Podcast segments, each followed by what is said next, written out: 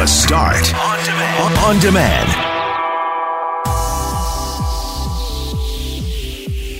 The Jets win in overtime, making it kind of tough for anyone who had to work early today because it was a late start. Take Greg for example. He didn't get to bed until 12:30. How would you grade your trip to the hospital? The first ever report on patient satisfaction on hospital visits has been released. We'll speak to the organization behind it.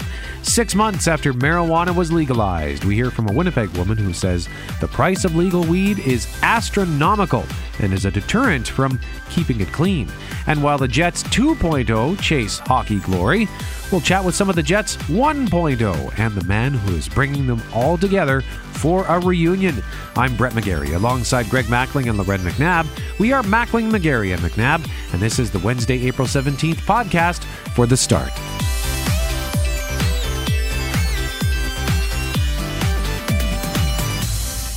Greg Mackling, I could not stay up. I was in bed before the puck dropped. I was too. I just I got up as the puck dropped. Yeah? Then did you make it all the way through? Oh, of course, man. Did not miss a minute of that game last night. I thought about a strategy before I went to bed. I was like, maybe I should go to bed at like six and then wake up at 8.30 but i just ended up sleeping right through it you went to bed at 6 no i went oh. to bed before like uh, later than that but i was my i was gonna get up and at least try to see some of the third and then instead i had this sleepy like what happened? We just won in overtime. I'm like, too loud. you mean your host didn't erupt? Hours well, did. I actually woke up as he was coming into the bedroom. So I'm thinking that he must have yes. yelled, and I woke up because then I was like, "What happened in the game?" And his voice was all four was of us were up, jumping up and down, yelling awesome. and screaming. It was fantastic. What time did it end? About eleven thirty-five. Oh boy, what time so did you get to bed? Uh, about twelve thirty. Yeah, it's yeah. hard to come down from a high like that, eh? Like a natural high. No question about it. And of course, I had to hear the comments from Coach Maurice and some of the players, and watch the highlights nineteen times. So, so tell the us, the Jets are coming home tied two two, and they were the better team last night. St. Louis came out in the first eight, nine, ten minutes. The Jets did not have a shot on goal in the first ten minutes of the game, but the Jets uh, took a penalty, killed it off and uh, seemed to uh, get their mojo. It was uh, it was a, it was a good game. Actually, Geez, see, it was yesterday, and I can't even remember. It might have been St. Louis that took the penalty that flipped the script a little bit. Either way, Connor Hellebuyck was outstanding. Patrick Laine was great. Again, last night, Kyle Connor gets the game winning goal just over six minutes into overtime, and we're all tied up. All the consternation, all the hand wringing, you can stop now. It's what do we of make three. of the idea that the road games have been best for both teams? Is that anything, or do we just ignore that? How do you how do you try and analyze that any of impact. it. The Tampa Bay Lightning, who right. had one of the best NHL regular seasons of all time, went out in four games straight to Columbus last night. The Pittsburgh Penguins are out. The four Tampa Bay games co- straight. The Tampa coach, he gets fired today? No, he just signed no? it. No, he just got to sign an extension. come on. Yeah, just a few months ago. You can't be the number one team in the league and then go down for nothing. Well, that's not all coaching. I mean, uh, let Something. me tell you, that was uh, one of the biggest upsets in sports history. What you saw in that series in Columbus last night, absolutely incredible. Now, the first thing I saw when I opened up Twitter, I was expecting to see Winnipeg Jets stuff. And the first thing I saw was a tweet from the Tampa Bay Lightning where they expressed to their fans, We don't have any words, and we know you don't want to hear them. We understand your anger, your frustration, your sadness. Everything you're feeling, we get it. This isn't the ending we imagined, and certainly not the one we wanted. Thank you for being there the entire way. And that has uh, 3.7 mm. or 3, 3,700 comments on that. And uh, yeah, I would have. I uh, when I saw that Tampa Bay was you were talking about the other day, I had I guess I hadn't been paying attention. I heard they were down three nothing. I thought, what, what? Because weren't they? Wasn't the one of the early predictions mm-hmm. Jets Lightning? Yep, correct. Yep. Yeah, Jets Lightning, Jets Flames in the semifinal in the Western Conference final, and I think the Hockey News also had Tampa Bay and Pittsburgh, if I'm not mistaken, in the semifinal. I'll have to look up that bracket, that prediction from the beginning of the season. I have a screen capture of it somewhere on my phone, so I'll dig into it. But uh, at this point, you've got the Calgary Flames are down two games to one to Colorado. They play in Denver tonight. Huge game for them to try and even up that series. If Denver goes up or Colorado goes up in Denver three games to one, I don't know. The Nathan MacKinnon and the Avalanche are just playing absolutely phenomenal hockey right now. And well, Calgary Flames, their Achilles heel this year has been their goaltending.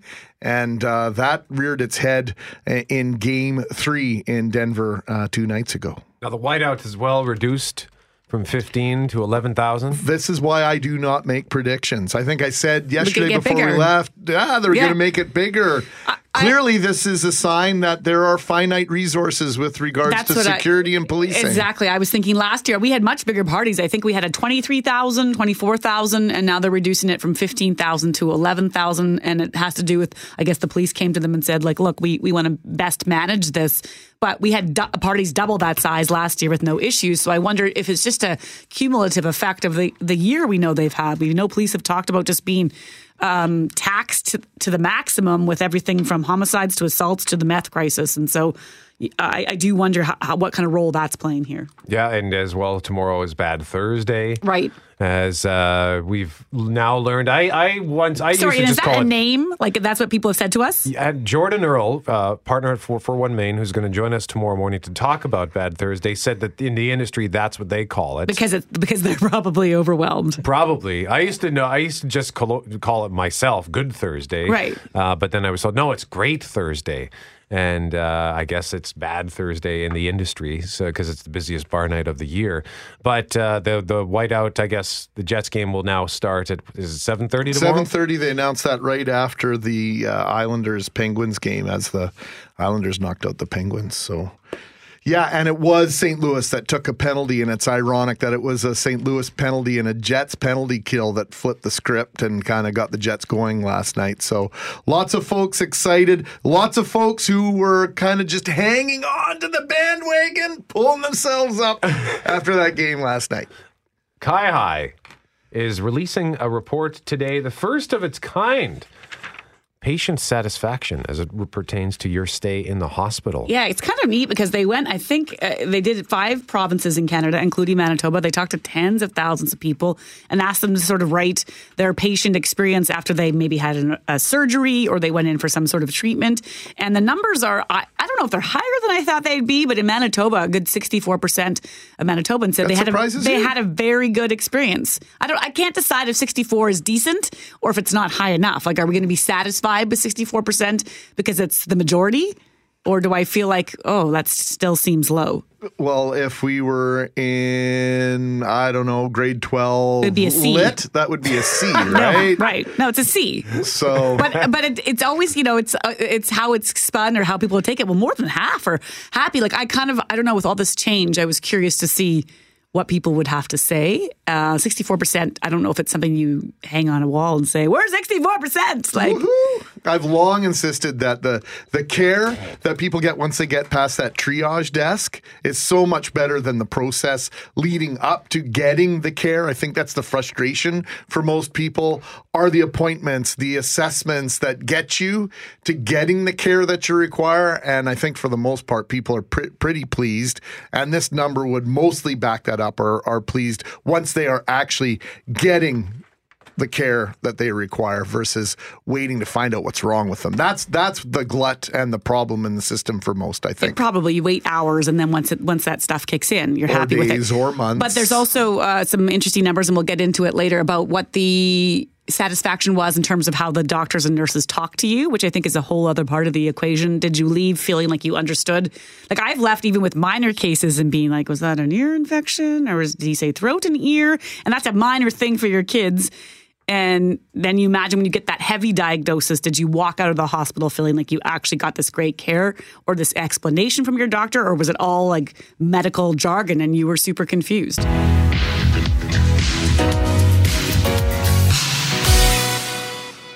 Mackling, McGarry, McNabb, Jeff Braun is here, Kelly Moore, Jeff Forte. If you are just tuning in and are not aware of the result from last night's game, Greg Mackling. Wait, Wait, what? Now you can go. I just Oh. wanted to give people a chance to. And Just in case they've PVR'd the game and they you don't, don't want to know. watch it. Did- People are didn't like, CKNW get a right. They got a Yeah. phone call crazy on complaint Sunday. Yeah. about the Masters and the fact that they were talking about the Masters on the Sportscast because they had PVR'd Yeah. the Masters and, and didn't want to hear. But the guy complained because it was Monday. So he, he still hadn't watched it by Monday and was still mad at the Vancouver radio station for reporting Tiger Woods' win. Boy, you were really into that. Anyway, the Jets win.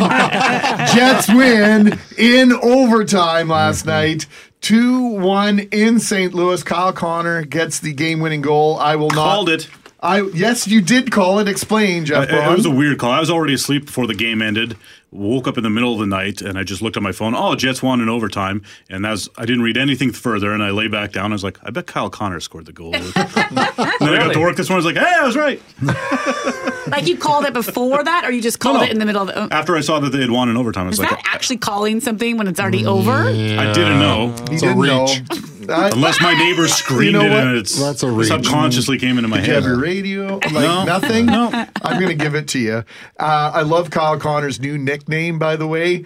Uh, KFC. You'll have to fill in the blanks. Yeah. I'm not uh, giving you anything, but it's fantastic. It. Picture of Kyle Connor as bucket the, as the. Colonel. It's outstanding. Look it up on Twitter or on Fabulous. the internet. Well, speaking of bucket, we got a, just got a text from Tim who says, "I also stayed up to watch the Jets make St. Louis fans cry. I too couldn't fall asleep till approximately 12:30 a.m. with excitement, with both alarms going off at 4:15. I'm just getting my first bucket of Tim's coffee, and when I crash at 11 a.m., I think I will be needing another bucket at this time. So, in this room, who drinks coffee? I do. I do. Loren, Kelly, Kelly, Jeff, Jeff, Forte. Nope.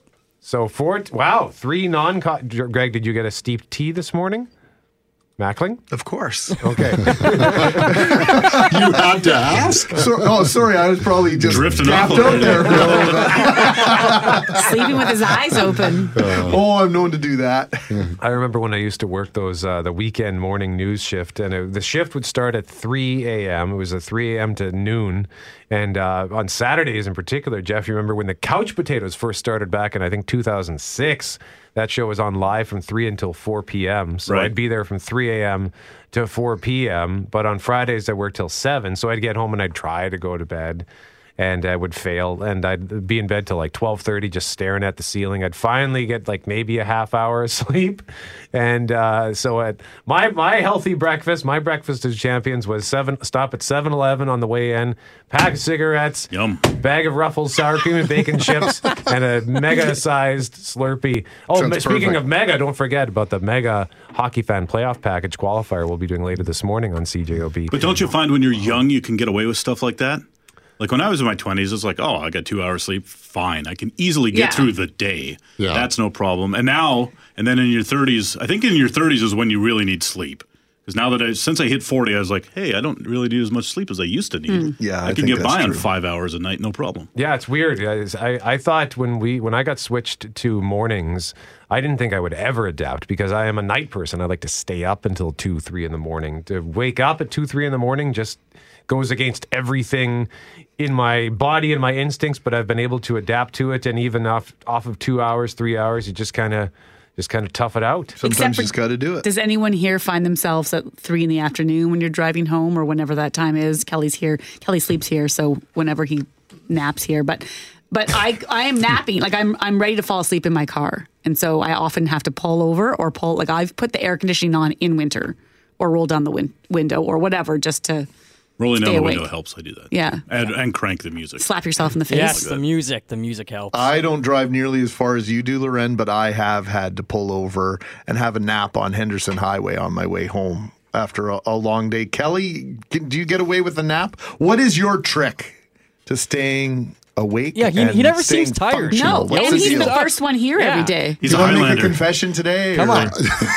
What's, Wow, what's, the what's the pressure. secret? What's the secret? I uh, maybe it was going back to doing hockey play-by-play, and you just had, especially riding the bus and getting home in the middle of the night, or getting home first thing in the morning, and then going to work right off the bus. You just, I don't know. You get kind of used to uh, sleeping whenever you can, and uh, I've been really lucky though. I don't, I haven't done this at work, uh, but I know on the weekends every once in a while I'll have a, I'll have a little power nap. I'll fall asleep in a chair for 15 minutes or whatever. Then I'm good to go.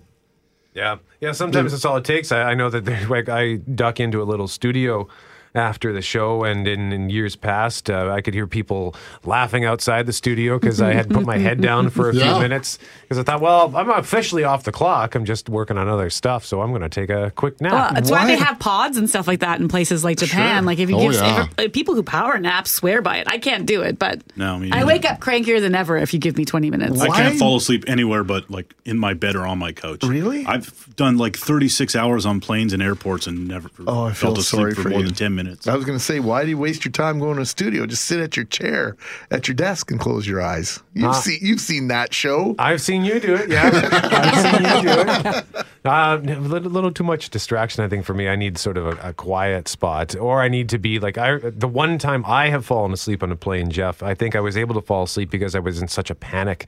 We were in Houston for WrestleMania X7 back in 2001, I think, and the the, the wake up call came in. And I picked up the phone and I just put it back down, and we went back to sleep for an hour. And we so we missed our shuttle to the airport, and we were able to get the next shuttle, but there was like a chemical spill on the the freeway, so we were there was a huge backlog. And then when we got to the airport, there are like five terminals, so the shuttle comes in goes into the first terminal, drops people off, and then loops around to the second, third, fourth, and we were in the fifth one. Of course you were. So we had to run through this endless hallway to our gate, and we made it. And I sat down and out. I was just out cold because I was. We made it. I was calm.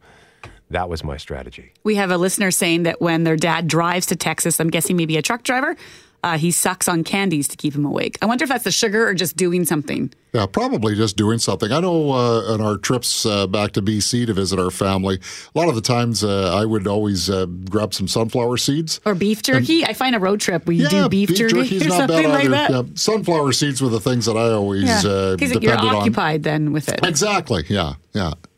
And and trust me, that drive between Winnipeg and Calgary, it is mind numbing. Is it? I've actually never made the the, the, road, the Oh, road trip out Brett. west Oh, beyond Brett. beyond Virden. Oh, Uh, that's as far It's I've gone. basically from Virden to, Ke- to like Medicine missing. Hat that you are. Once you get to Medicine Hat, I think it's fine because it's rolling and the drive's a bit better. There's a lot of flat Alberta after I- Medicine Hat. Really, I, I find Medicine I Hat's need, my. I need to get to Canmore in the Rockies to finally feel like, oh, okay, this is worth uh, kind of staring around at and, and seeing what's going on. I'm going to be Couldn't honest. I'm more. usually just reading a book in the passenger seat for the entire thing, so I shouldn't say the drive is easy, but it is.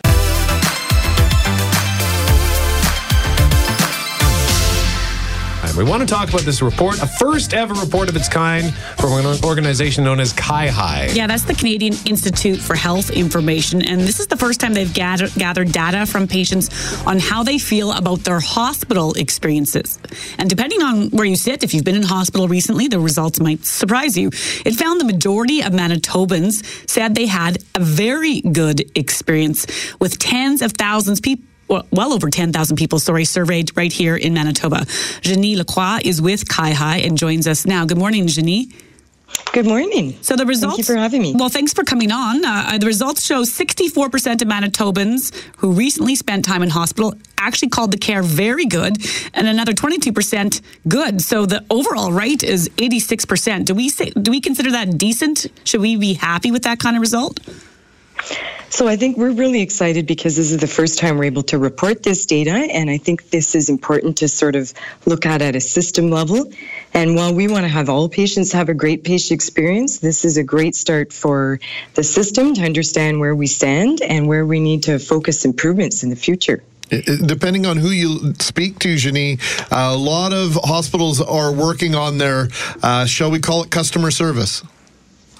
Yes, yes, and it's an important area of care, and we need to think about that when we look at our overall quality of care. And this data is important because it helps the system understand where they can provide better information, and communication is that crucial aspect throughout the hospital stay. Can I ask why this is the first time you've gone down this road and collecting this information and asking this question of patients? Um, because this is a survey that Kai has developed this survey with the provinces. We developed it in 2011, and we're very excited to be able to collect this data at a pan Canadian level. Um, the five provinces have been administering this survey, and now we're able to report on these results to help inform that overall quality of care. And it's important to reflect that patient voice because patients um, fill out these surveys, and we use these data to help improve that care. For those that are listening in, you know, Manitoba is undergoing some massive changes to its healthcare system and its emergency rooms and, and other places. And I want to, we're not talking about from the, the per, the moment the person walks in the door. We're talking about once they're inside hospital, either requiring surgery or treatment when they're staying there, when it comes to the experience once inside the system. Is that right? Yes, so this is really about hospital stays. So people that come into hospital for various procedures and stay overnight.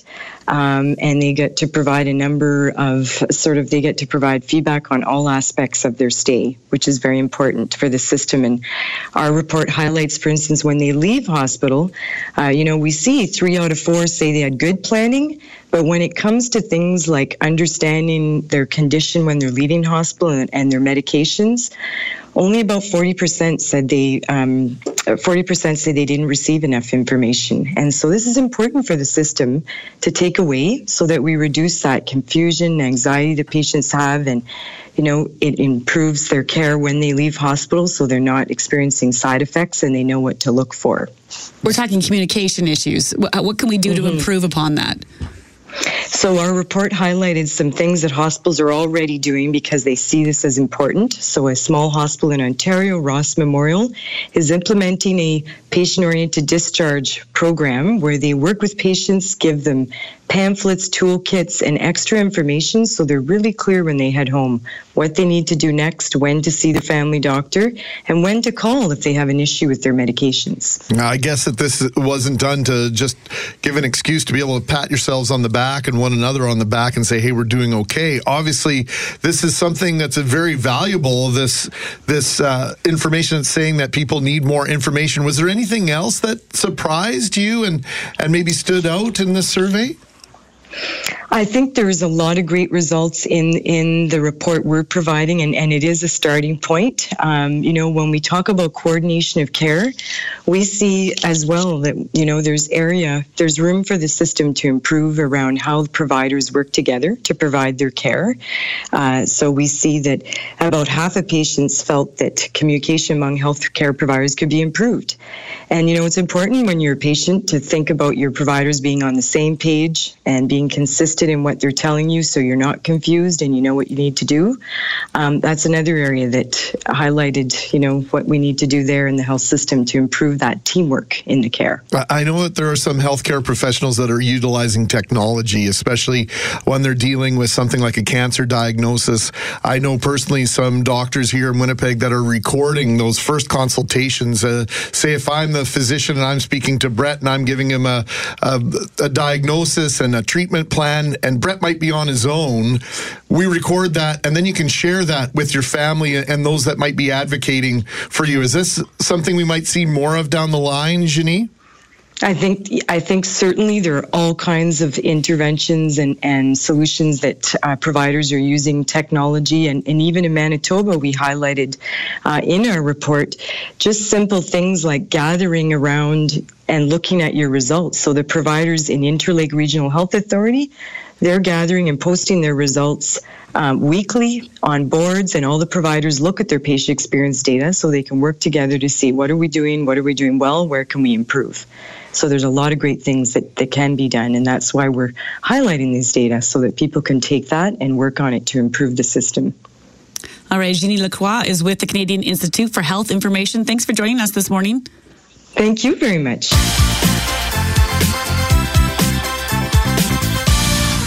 We start this hour with a new movie out today. It was shot right here in Winnipeg and Portage La Prairie, starring Chrissy Metz from This Is Us. She plays Kate on This Is Us. Loren, did you finish watching This I Is Us? I did, and I, it was. I'm glad I did. You said get back into it, Loren. It's good. It's worth it. And so I did. It was good. Mackling, did you ever get back on This Is Us? I hate to confess that I did not. No, it's okay. You don't. You don't. it- it- we don't have time to watch everything, Mackling. If we watched everything, we would Not have time for we, jobs. yeah, we would defy, uh, I think, the rules of time. uh, the movie, though, is called Breakthrough. Boys, get off the ice! We're training for the Olympics, sir! Cindy. He's been underwater for more than 15 minutes. It's gonna be a recovery, not a rescue. So here's the synopsis for the movie. After drowning in Lake St. Louis and being dead for almost an hour, John Smith comes back to life when his mother enters the room while praying out loud. It's based on a true story, adapted from a book written by the mother, Joyce Smith. And to talk more about what this movie relates to, water and ice safety, in studio with us we have Life Saving Society Manitoba Branch Water Smart Coordinator Christopher Love. Christopher, good morning to you. Good morning. Thanks for the opportunity to come out and share some messaging. How it's based on a true story, and I think that's more the idea of what happens to this boy afterwards. But when you, just the image of a kid on the ice on the river, and in this case, it struck me because it's shot in Winnipeg. We see that over and over again every spring and fall, and yet it doesn't seem to click about the the danger that's there. Do you think that we just push it aside and Uh, ignore it? I would say many people do, and it's one thing that we're always trying to get the safety message about uh, out out about. I mean, right now we're lucky; most of the ice is now gone, but the uh, water is still really cold out there, and even going near the river, if you fall in, it's potentially really dangerous. Now, I've ended up in the Assiniboine River in the wintertime up to my thigh and could not believe how cold it was. It was a horrifying experience. And I was someone who was taught to stay away from the water. I was an adult at the time. And I can't believe in retrospect that I did something so stupid. But we survived these things. f- Hopefully, and can talk about the dangers of being on the ice. I think I'll follow up with uh, on Loren's question with regard to why do you think we fail to get this message, even those of us who know better? Well, you know, if I could answer that question exactly, we wouldn't have as many incidents as we do. Uh, there's a lot of different reasons for different people out there. I think a lot of it is complacency. People just get so used to the fact we're a winter city here Mhm. and we do do activities out on the ice. I mean, you know, we're famous for the skating trail at the Forks. The big thing people don't always realize about that is that's monitored every day by the staff at the Forks. They do a very good job of ensuring the safety for their trail, but that doesn't mean every other piece of ice out there is going to be exactly the same way. We've got the same winter culture for uh, you know ice fishing and everything like that. Um, I was hearing stories up until you know we had final ice breakup. It's only about a week and a half or so ago for final ice breakup on the river. So about two and a half, three weeks ago, I was still getting stories about people going out at Lockport and ice fishing there because it's a favorite ice fishing shot or spot, pardon me. Uh, and there's open water right below the locks every single winter because there's so much water churn happening. And people were, I mean, there were there were some news uh, shots that I saw. People going pretty much five feet, seven feet away from the edge. Uh, and that's just tempting fate. And unfortunately, you you fall under. Again, we're, we're talking about this because there's a movie coming out. Um, the vast majority of people who go into ice cold water, uh, and if they are fully submerged and they end up non breathing, unfortunately, they're not coming back. I mean, scientifically, has it happened? Yes. Hence the movie, but it's very, very rare that that's going to happen. And it's usually only really, really young individuals who have enough resilience in their body because they're young enough to be able to survive that. Majority of people are going to go down. You mentioned um, having that cold shock response when you go in probably took your breath away. Your legs probably went numb in oh, maybe five to 10 seconds. Uh, if your whole body goes in, it literally makes you hyperventilate for about the first minute.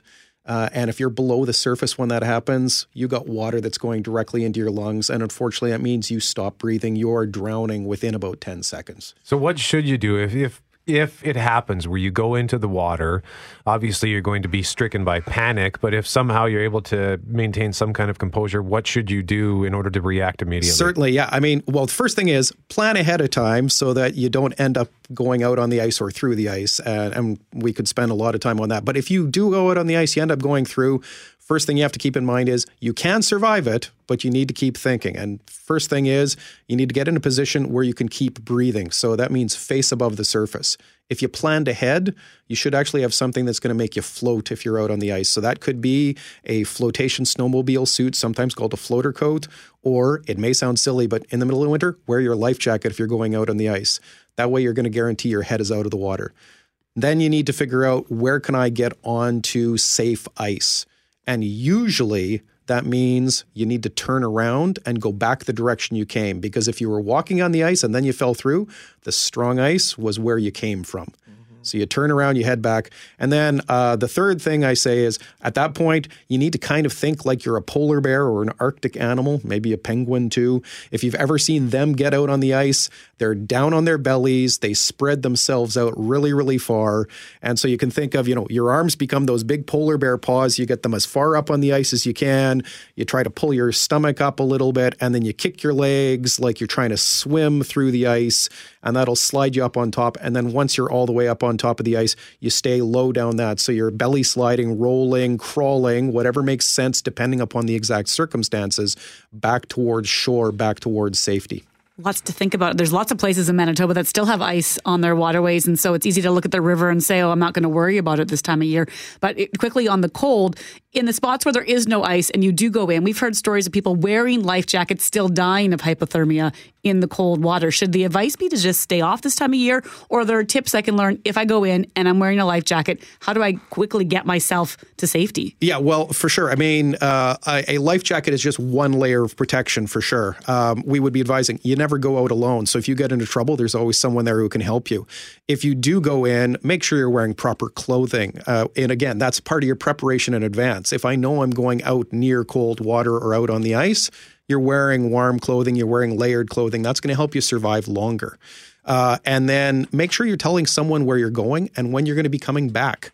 Because if you end up in trouble and you don't meet your check back time, again, they can send someone out to look for you. A lot of those people that we do hear about that end up in trouble that don't end up coming back, they didn't necessarily tell someone when they were coming back, and then nobody knows to look for them until it's far too late. But if you do end up in the water, um, unfortunately, we're in radio, but uh, there's uh, positions called the help position, huddle position, uh, which basically allow you to retain more body temperature and body heat so you can stay warmer for longer.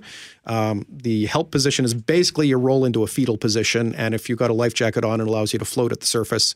Huddle position is you have multiple people, you bundle together in a ball, uh, and those will help you survive longer. But the biggest thing is, from our point of view, is the prevention factor. So, I mean, this time of year we got high water levels around the province. You're right. You go a little bit further north, there's still ice out there.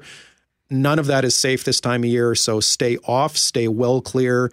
Um, you know, yeah, it can be fun to look at things like the flood levels right now, but if you get too close to those riverbanks, uh, because of flooding in various locations, they're going to be unstable and they can collapse because of the water undercutting or ice having caused damage to the riverbanks. So stay well back, stay clear.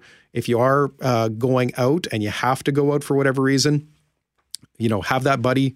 Be prepared with your uh, safety equipment, your life jacket, uh, and make sure you're wearing that layered clothing as your, your your starting measures.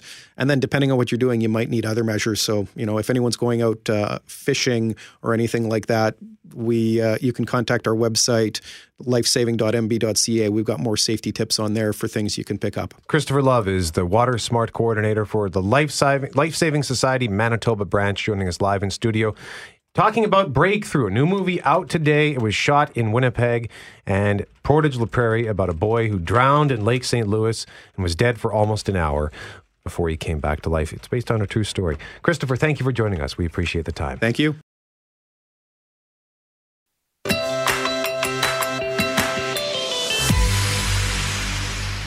We want to shift gears to the anniversary that's being marked today. Six months ago, what happened, Lauren McNabb? Six months ago, there was tons of people who lined up, hundreds of them in Winnipeg at least, and one of them was this woman we've been telling you about all morning. Her name was Taylor. She lined up with great excitement, uh, like so many, because she was pleased to see the system was now legal and she didn't have to worry about purchasing her weed illegally. Well, now she's speaking out to us because what she thought was an exciting day has proved to be, I think, is it fair to say, a six months of frustration.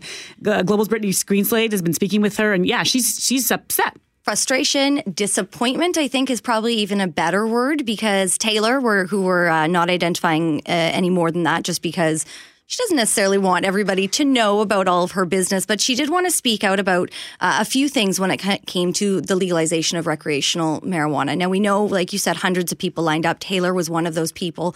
She walked into that store on October 17th and said what she first saw was incredibly high prices for marijuana. And this is coming from somebody who wasn't necessarily out on the street buy, buying it from a dealer all of these years. She smoked it for about uh, three years, but she's been purchasing it online through a company in BC for the past three years. And so she went in that first day and was like, oh, okay, you know, th- those prices are quite a bit higher. We saw that in the US when marijuana was legalized in those few states a, a few years ago, and those prices did start to drop. We haven't really seen that here, at least according to Taylor and some other people that we've spoken to. Um, what Taylor says is, and I've I've been getting emails from people over the past uh, few hours about this too, is that the prices are two to three times higher in the stores. So not only the pricing is what she says astronomical, but I've I've labeled this the three P's now: the pricing, the packaging. There's extreme amounts of packaging. She came. Uh, we met her yesterday. She had bought one joint, one pre-rolled joint from a store, and it looked like you know those old Vicks or lozenges containers. It mm-hmm. kind of looked like that. You needed to push down two plastic clips to get it out. The pre-rolled joint was inside, covered in plastic. Another round of wrapping. It was just a lot of excessive packaging. She said she felt bad throwing something like that out after after just this one use. And then a lack of product, which is something we've heard a lot about struggling um, across the country in provinces for the past six months. There are going to be a lot of people yelling at the radio right now because we've received text messages from them leading up to legalization. This was predicted by a lot of mm-hmm. people. And I'm wondering how much of it could have been avoided with more consultation with people who had been using the product. But what are the suppliers saying? What are the legal purveyors of, of cannabis saying in terms of the pricing and in terms of why the pricing is the way it is. Well, we had heard that those, that price was going to go down a little while ago. Delta 9 did bring their pricing down, uh, according to some people here. Not enough. But we also have the taxes on top of this. We have that social responsibility fee that is being collected by the government. Um, we It's, you know, just like alcohol, just like taxes on anything that you're going to buy. So we do know that there is money of that going towards taxes, as anything would be as soon as you see this legalized and become a government entity. A lot of people saying, uh, and Taylor saying, she goes, I wanted to support this. I really wanted to be able to stop on my way home, uh, drop into a, a Delta 9 or a you know, Meta or Tweed, whatever you may be, and pick it up on the way home. She goes, instead, I'm waiting three to four days. And for her, she uses it for her anxiety. So she gets panic attacks. So she says that's something that calms her down at night. Um, and she has to plan ahead. How do you plan ahead for a panic attack?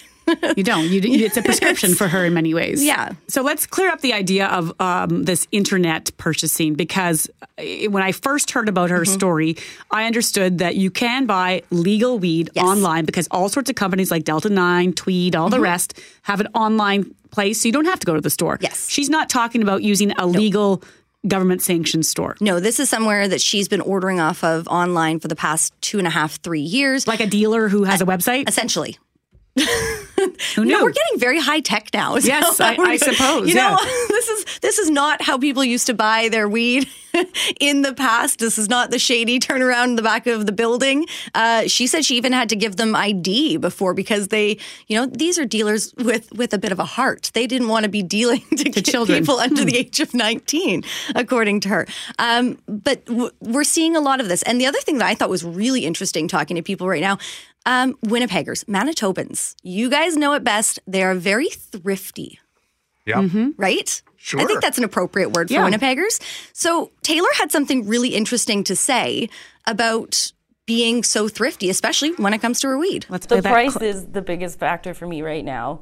Um, like I said, I buy no name food and toilet paper, so why would I buy the fanciest strain of weed when I can get something cheaper that does pretty much the same thing? I can get from the website I order from, usually they have often a deal for 10 grams for, what is it, $40? Um, versus I've paid 50 for three and a half grams in the legal store. It's basically just three times the price. See, Winnipeggers love a deal. Mm-hmm. Does her no name, so she's doing in theory in, in her mind no name weed. No name weed. One of our listeners just said that they bought two ounces of marijuana from British Columbia for about 200 bucks. Free shipping. They have free shipping from BC. This product would sell for about $80 for a quarter ounce, an increase per ounce of 220. So not only the price, she said also that when you've walked in and we've we've heard this time and time again that the variety is not there. There's been a lack of product. We've seen this over the past few months. So maybe what has been advertised on the legal um, online locations when you go in or they're sold out. We've heard this time and time again. You walk into some of these stores, they don't have it all. She said you'd find one that you like and then it's not available the next time or one that works for your anxiety or whatever it may be. Whereas if she goes to this site, she says the selection's there, the price is better, it doesn't come with all of this packaging, so you feel a little bit more environmentally sound when you're buying your weed, if that comes down to it. But these are all issues that we've been hearing about for a long time. And people now saying it's six months in, we need to be getting better. We have talked to marijuana companies about this over the past few months about supply and demand and the issues there. Have, have we heard back from any of them this week on where we stand in terms of a timeline? Like, if, if I'm a user out there like Taylor, how long do I have to wait before it might at least come down a bit or the supply will at least be better? Is there a time frame? Well, the price was supposed to have gone down a few months ago. We did see it go down a little bit. If it's going to continue to drop, that's going to be another question. We did see things in places like Colorado start to even out. It did take over a year for that to start happening there. So if we kind of look towards the US and look towards what happened in states there, it might give us a bit of a better idea.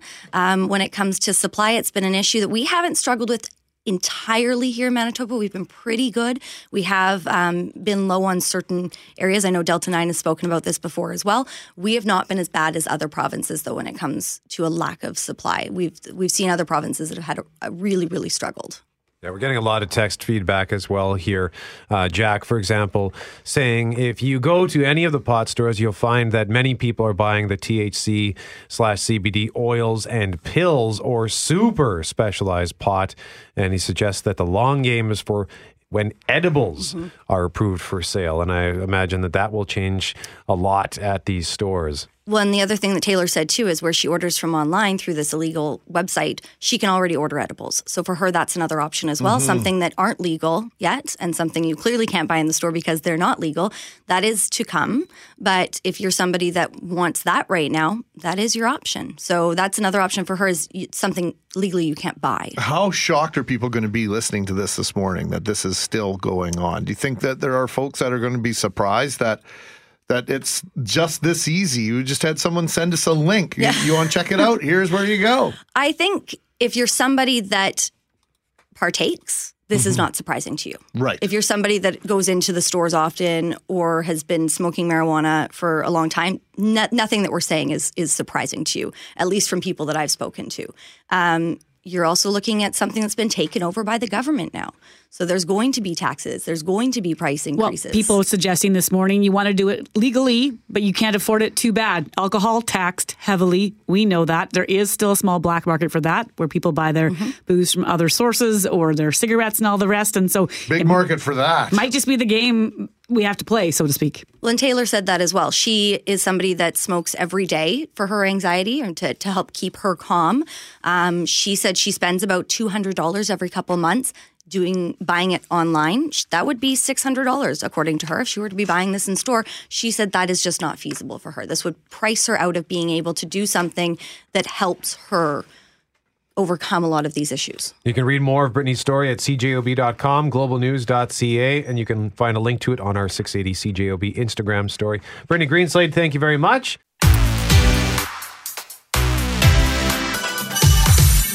It's a pretty stressful day, I think, for many parents and students in Denver, Colorado, where every public school in that city has been closed because police are searching for a woman who allegedly bought a gun after becoming, quote, infatuated with the Columbine shooting.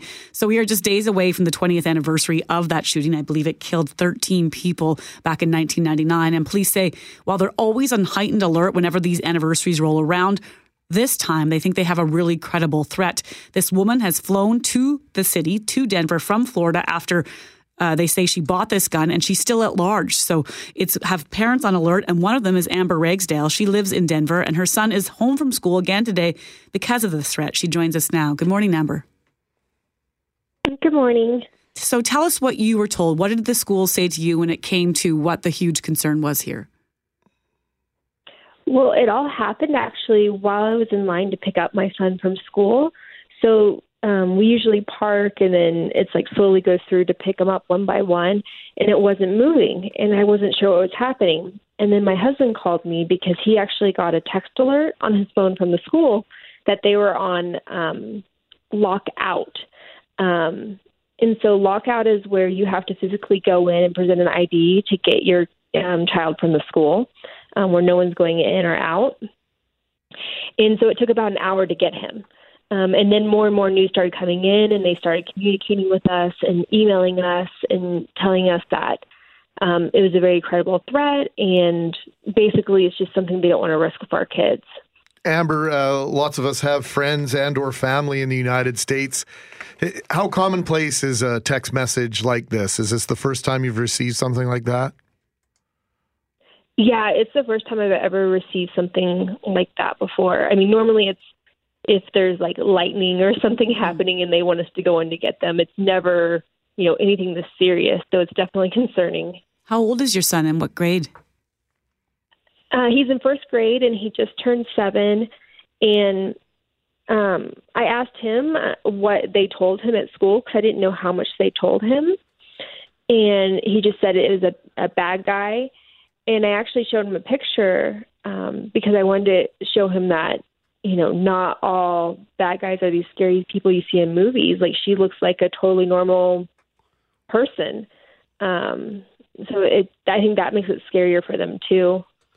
Did they have to talk to the kids at all about sort of the, the, the background of this, the history of, of what's going on with uh, the anniversary coming up for Columbine? Um, he he doesn't know anything about it yet. Um, because I, I asked him kind of, but it was one of those things that I didn't want to give him too much information and kind of I don't know ruin his innocence more if I don't have to. Um, it's kind of scary. It's something that we even have to worry about for you know these little kids, but we do. That's what I wanted to ask you about, Amber. This whole idea. We know that there are schools and uh, different uh, public places, workplaces where they have active shooter drills. Uh, something that we're just, you know, just even saying it out loud is difficult to say it out loud. Talk about the difference in the culture in the United States. There's a perception from this side and from where we sit right now that it's dramatically different. Is it dramatically different with? Uh, the use of, of, terminology like active shooter drill? Um, you know, he hasn't actually done anything like that, that I know of. They do know like drills where you stay in your classroom and be quiet. I think they don't give them as much information at his age about it, but just more of if there's a bad guy, we stay in our classrooms, we stay quiet. So they don't hear as much of it, and I'm guessing maybe that's something they do for as the kids get older. Um, but I'm glad that they make it a little bit um, more innocent for them. Amber, I'm not sure of your age or where you were even living in 1999, but I, I, wonder 20 years later what, what the legacy of Columbine is. And, and do folks only have to say that word to still fear, feel the fear they may have felt that day?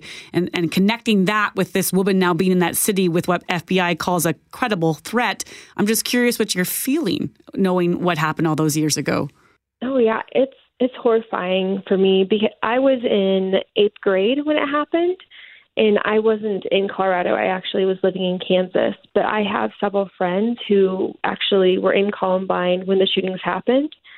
Um, and the bits I've talked to them about it is just, I don't I couldn't even imagine it at their age.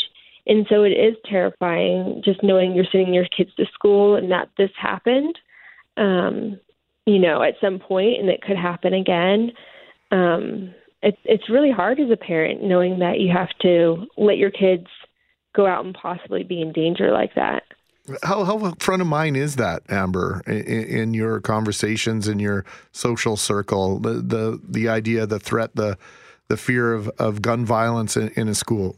Um, I haven't talked to anyone about it since it you know this all happened yesterday, but um, I feel like it's almost it says is is almost kind of their it's more normal for them. They realize that it is real and it is something serious that you don't, um, you know, you don't mess around with. You don't just take these threats lightly. So schools were you pulled your son out yesterday after what you called a lockout. Schools in Denver closed today due to what the FBI is calling this extremely dangerous uh, of a situation. Have they given you any sense to how long this could go on? Would be schools locked out for the foreseeable future until this woman is arrested? They they haven't at all, and that's actually kind of a concern because if they don't find her, you know, are they eventually just going to start school again? Uh, you know, how long is this going to last? Is this going to push off summer for the kids? Um, you know, we don't know. We were just told that they were going to have a meeting at like 3:30 in the morning, but then at midnight we got text from the schools that they decided just to close them all um, for today only. So we're still waiting to hear what their plan is for tomorrow.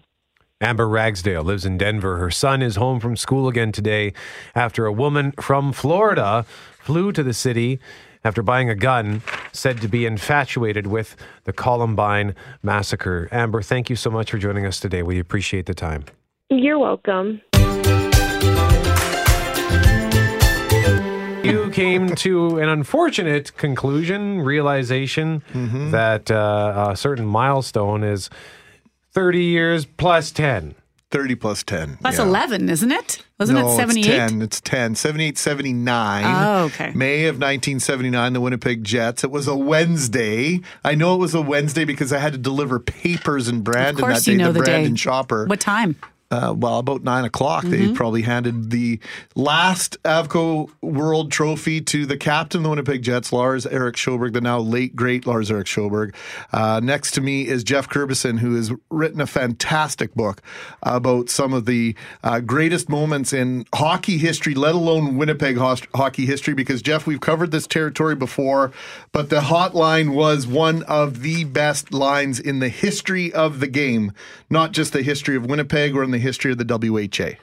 Yes, but that line wasn't there for Correct. that 40th anniversary uh, team, but they certainly were. They were a groundbreaking. I'm trying to sell more books for you. you know, no, here, I- I- what I was gonna say was- transition What I was going to say was, what we where were brought you, here today? Where were you during the book launch? I needed you then. Title of the book is The hotline. There you go. Just very aproposly named. So the, after the uh, 77 78 season, Anders Hedberg, Ulf Nilsson moved on to the New York Rangers, and it was another group of players that the Jets bought from a flailing World Hockey Association franchise in Houston that took them to the promised land one last time, correct? That's right. So the Houston Aeros, who people thought might have got into the NHL a year or two before that, folded, and Michael Gobuty and Barry Shenkarow got on a plane and went down to Houston and essentially bought the team. They didn't get every player. Some players had clauses in their contract that they couldn't go to a Canadian team. But essentially, they got Terry Ruskowski, Rich Preston, Scott Campbell, Steve West, Morris Lukowich, and that team was kind of molded into the uh, the existing Jets team. But after five years or six years of beating each other's brains out, they didn't like each other.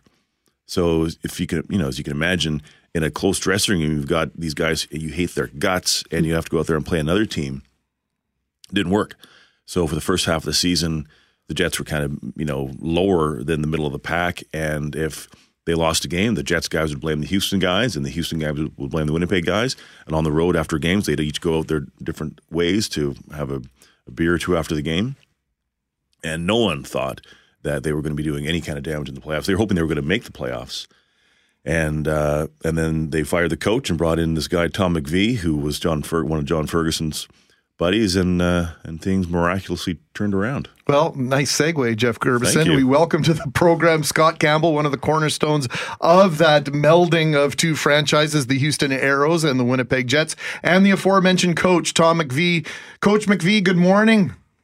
Thanks for uh, taking some time with us this morning. Uh, Geoff Kirbyson just mentioning the fact that you had a strong relationship with John Ferguson. Tell us how John Ferguson approached you about coming to Winnipeg to, to coach to the Jets in their final part of their final WHA season. Well, uh, he had been uh, he had man, was general manager in uh, New York, and uh, apparently got uh, he got the hook. And I was in. He went to uh, Winnipeg, and uh, I went up uh, to see him, uh, and uh, didn't stay, but just went back. And uh, uh, it had been uh, where I was coaching Washington Capitals, and uh, they fired me. So um, I was standing on my front porch for about five months, yelling at the mailman, and uh, I had nothing to do. And uh, so Fergie called me and uh, wanted me to come up there and coach, and uh, so we did. And uh, it was uh, it was the finest. Uh, you know, I coached a long, long time, 27 years, but my time in Winnipeg uh, was the best. Was the very best. I just loved Winnipeg. I loved uh, the the old rink, even though the the new one is beautiful. Uh, I just loved the uh, the players were were hard working guys and got them to even work harder. I know Scotty Campbell was mad at me half the time, but um, I coached like 27 years. I don't remember anyone dying on me. So Well, let's hear from Scott right here. I just heard Scott laugh. Scott, is that true? Oh, Tommy was a true gem. I mean, I loved playing for him, and uh, he was always kind to me. I don't know what he's talking about. other than maybe, other than maybe, the, other than maybe when he made me throw up uh, and skated me into the ground there because he thought I guess I was a little out of shape. But uh, things like that happen. But uh, all in all, it was it's all good fun when you end up winning a championship. Can And, uh, Can I provide a bit of color to that Hello? throw up story, though, Scott?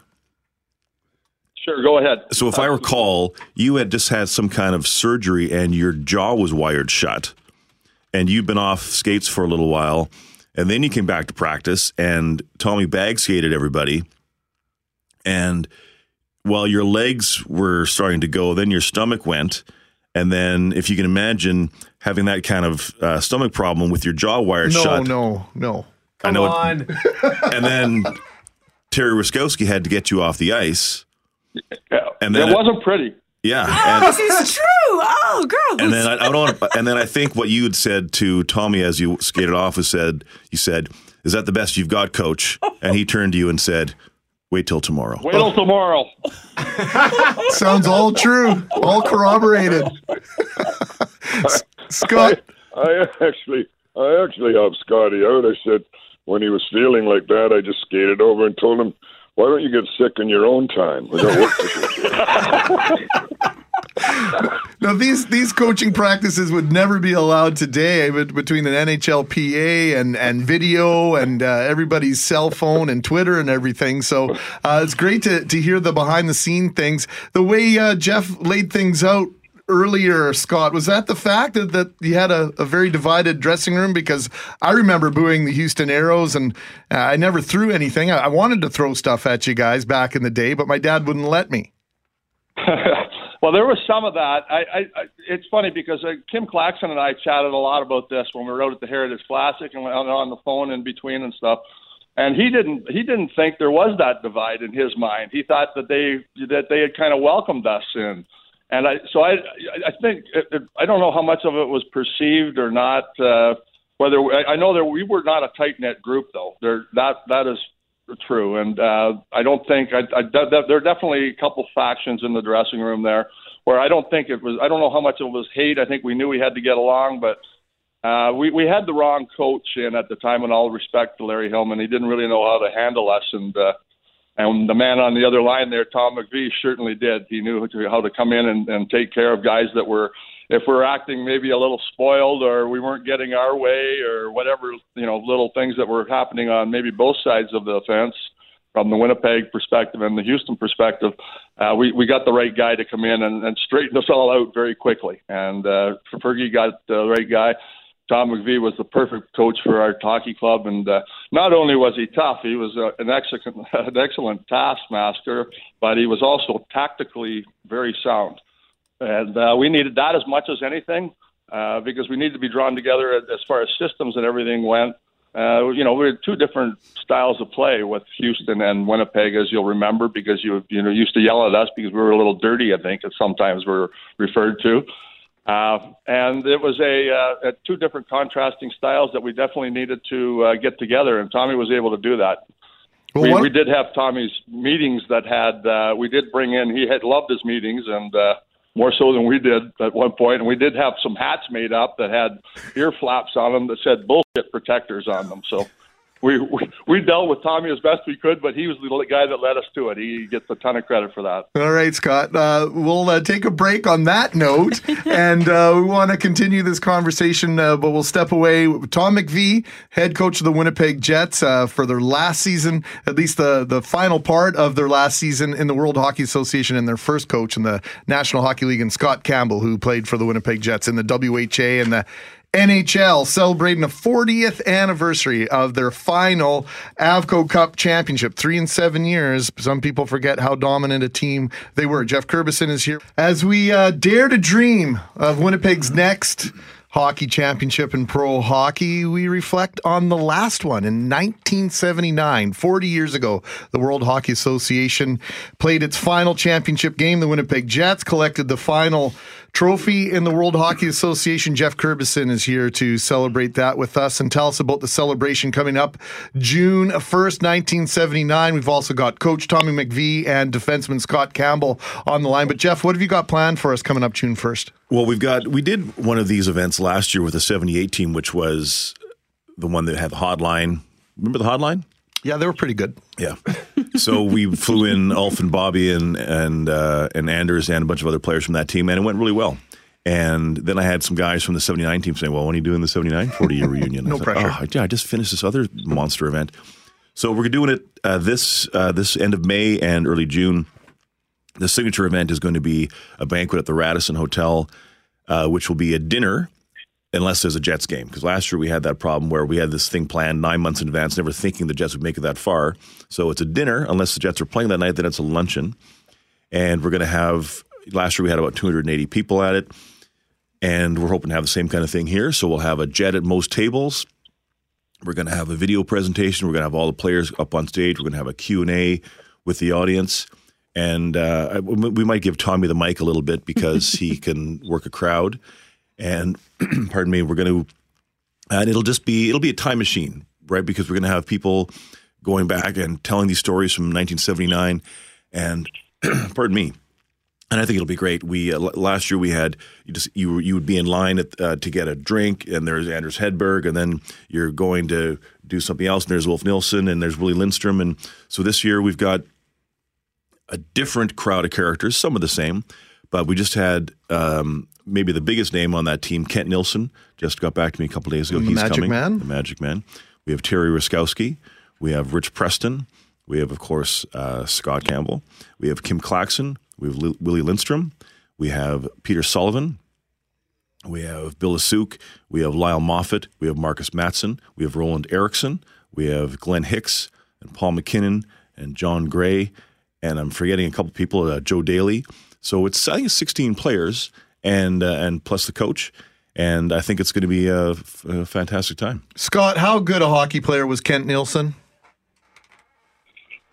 Oh, fantastic! Uh, they're, they're really the, the Magic Man doesn't really do him justice as far as I was concerned. Uh, I had the opportunity. Uh, Tommy had a brain cramp and put me on the power play with him a couple times, and um, I, I can I can remember him one time making a drop. I thought I was coming in behind him, and he was dropping, making a drop pass to me, and I was going to one time the puck at the net, and he dragged his foot around. I don't know how he did it booted the puck back up onto his own stick. I almost fell on my head, uh, thinking the puck was supposed to be on the spot, and he walked right into the slot and just drilled it into the top corner.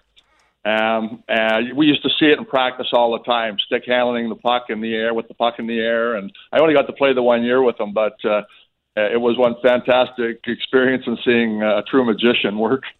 Coach, uh, did you have appreciation uh, working in the National Hockey League as you were during the heyday of the WHA Jets? Just how good a hockey team they were, and were you surprised at how much talent they had in '78 and '79 when you got here? Well, like I told you, I've coached a long, long time, and I never coached uh, a team like that. That's the best team, uh, best bunch of players that I've ever ever coached, and uh, all of them on that team had a job to do. And you're talking about Kent Nilsson because he's only around 20, 21 years old at the time, and he he was just an unbelievable player. In fact, uh, Peter Sullivan, we were doing two on one drills a lot because it was good for the goaltenders, good for defense, was good for the players to move, move the puck. As a matter of fact, uh, Peter and uh, Kent would go on the on they'd break away together two on one, and they were so good. And they were like Scotty just said, he was kicking the puck, and they were going back and forth. Uh, the goaltenders were upset; they were shooting it into the open net. The defensemen were, all, and I had several times I had to stop the drill because everyone was getting so upset. It was a, they were that good. They were that good. It was just, in fact, I thought I was coaching the Harlem Globetrotters. Oh my God. we were just really scratching the surface here. The best way to hear more of these stories and to remember along is to get tickets in 20 seconds. How do you get tickets? You can go, we have an Eventbrite site. You can go there and just put in Winnipeg Jets 1979 re- reunion, and you can put the same thing in there uh, on Facebook and on Twitter. And we've got sites there for people to go in and, and buy tickets.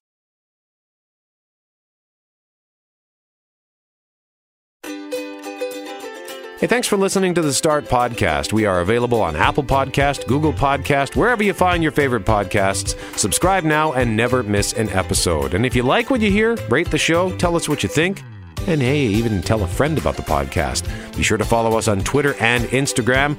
Greg is at GMACWPG, that's G M A C K WPG. I am at Brett McGarry, B R E T T M E G A R R Y. And Loren on Twitter is at McNab on Global and on Instagram at McNab on CJOB. Talk soon.